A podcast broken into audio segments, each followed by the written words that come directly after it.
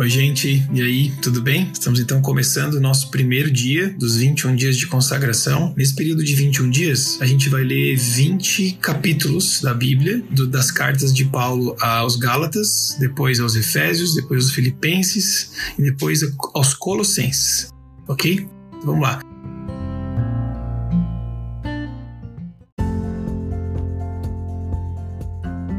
Eu queria compartilhar com vocês uma, um recurso aqui que eu encontrei, que na verdade existe desde 2008, mas eu não sabia que existia, que é a leitura da Bíblia, a mensagem, no Spotify. Se você for no teu Spotify e digitar lá Bíblia Falada, ele vai aparecer todos os livros da Bíblia a mensagem em audiobook. E o mais da hora, mais legal disso é que a leitura é meio interpretativa, assim, tem um fundo musical tal. Achei muito legal. Lembrando que a Bíblia, a mensagem, ela, ela é uma paráfrase. Ela é toda parafraseada, né? Pelo Eugene Peterson. Então a minha sugestão é que você leia sua Bíblia de papel aí, NVI, ou a, a versão que você lê, aí depois você pode ouvir lá, que vai te acrescentar um monte.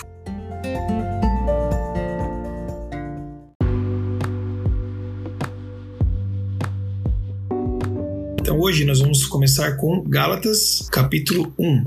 Começa com Paulo se identificando como um apóstolo enviado da parte de Jesus e, e ele já vai direto ao ponto, cara. No versículo 6, ele diz: Admiro-me de que vocês estejam abandonando tão rapidamente aquele que os chamou pela graça de Cristo para seguirem outro evangelho que na realidade não é o evangelho o que ocorre é que algumas pessoas os estão perturbando, querendo perverter o evangelho de Cristo.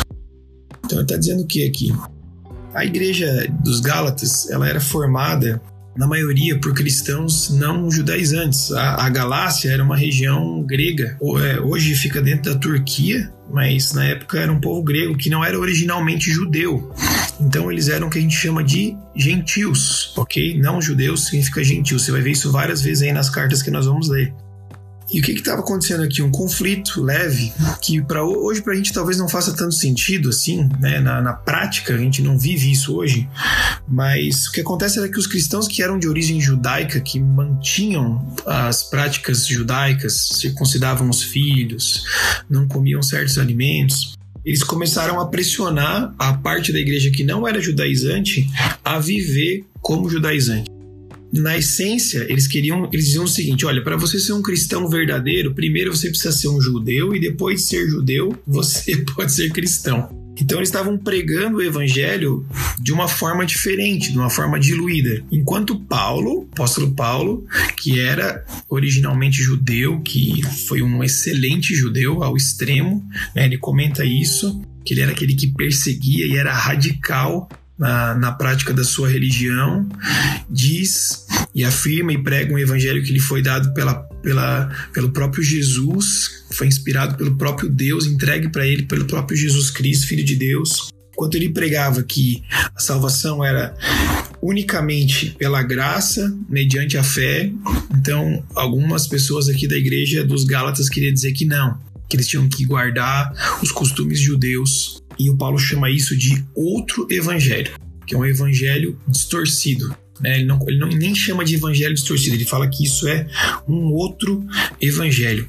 E Paulo, tão radical e enfático nisso, que ele diz: olha, ainda que nós ou um anjo dos céus pregue um evangelho diferente daquele que nós pregamos a vocês, que seja amaldiçoado. Amaldiçoado, como já dissemos, agora repito: se alguém anuncia a vocês um evangelho diferente daquele que já receberam, que seja amaldiçoado. Ele está falando, o evangelho foi apresentado para vocês de uma forma pura, Jesus Cristo entregou sua vida por nós, pelos nossos pecados, pagou pelos nossos pecados numa morte de cruz, morreu, ressuscitou, venceu a morte e nos trouxe salvação e nos dá salvação mediante a fé pela sua graça.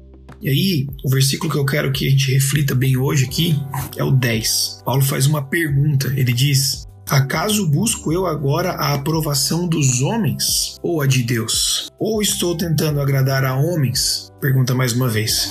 Se eu ainda estivesse procurando agradar a homens, não seria servo de Cristo. Vou ler a parte B aqui do 10 mais uma vez, tá? Se eu ainda estivesse procurando agradar a homens, não seria servo de Cristo.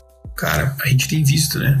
Acho que vocês têm ouvido muito aí gente distorcendo o evangelho puro, às vezes diluindo o evangelho, com base aí numa ideia que favorece o homem, que alivia talvez uma responsabilidade do homem em conduta, alivia a questão de arrependimento dos pecados. A gente também tem ouvido muita pregação é, que traz legalismo, que diz o que você pode, o que você não pode e tal. E aí Paulo vem e fala: olha, olhe para a cruz, Jesus entregou a vida dele por você e o evangelho é profundo, mas ele é simples no seu entendimento. Jesus morreu pelos nossos pecados.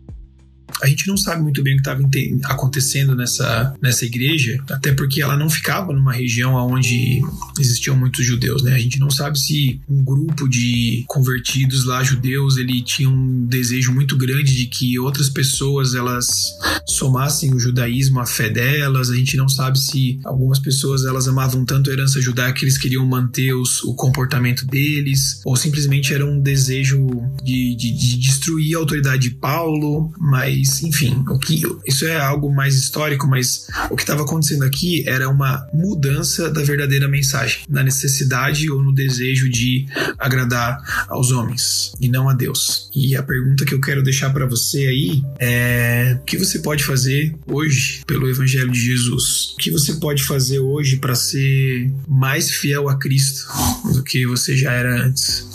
O que você pode fazer hoje para restaurar no teu coração, na tua vida, o verdadeiro evangelho, sabe? Será que não cabe a nós aí a gente avaliar um pouquinho o nosso comportamento como cristãos e observar se a gente não tem feito as coisas simplesmente para agradar, para fazer parte do grupo, para ser aceito, para não ou para não ser julgado ou para não ser contrariado, para não ser, ah, sei lá, exortado. Como é que tá isso daí?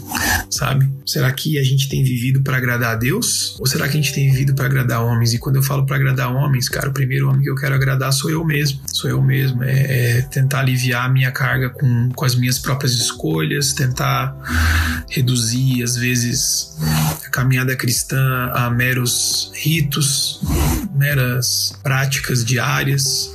Será que é isso? Sabe, o texto continua e você pode, obviamente, ler isso, mas Paulo vai contando a história dele. E quando ele aconteceu isso, ele já era convertido há 15 anos, uma boa caminhada com Jesus. Quando aconteceu dessa carta, né? Já era convertido há 15 anos. Mas ele faz questão de afirmar tudo o que aconteceu com ele, da conversão dele, como isso era motivo de louvor para outras pessoas. Ele afirma a, a parte do apostolado dele para simplesmente mostrar que a mensagem que ele havia pregado sobre Jesus era única e pura e suficiente. A gente não precisa acrescentar nada a essa mensagem e a gente não tem direito de tirar nada dessa mensagem. Somos salvos por Jesus Cristo, Filho de Deus, que entregou sua vida por nós naquela cruz. Somos salvos por fé, por graça, aliás, pela graça, mediante a fé em Cristo. E isso, obviamente, muda a nossa vida. Então, reflita um pouco, ore, ore, ore por isso agora. Ore, pense o que, o que você pode fazer hoje para ser mais fiel ao Evangelho do que você vinha fazendo até o momento. Que Deus te abençoe, que esses 21 dias sejam muito, muito, muito especiais na presença de Deus. Falou, um abraço.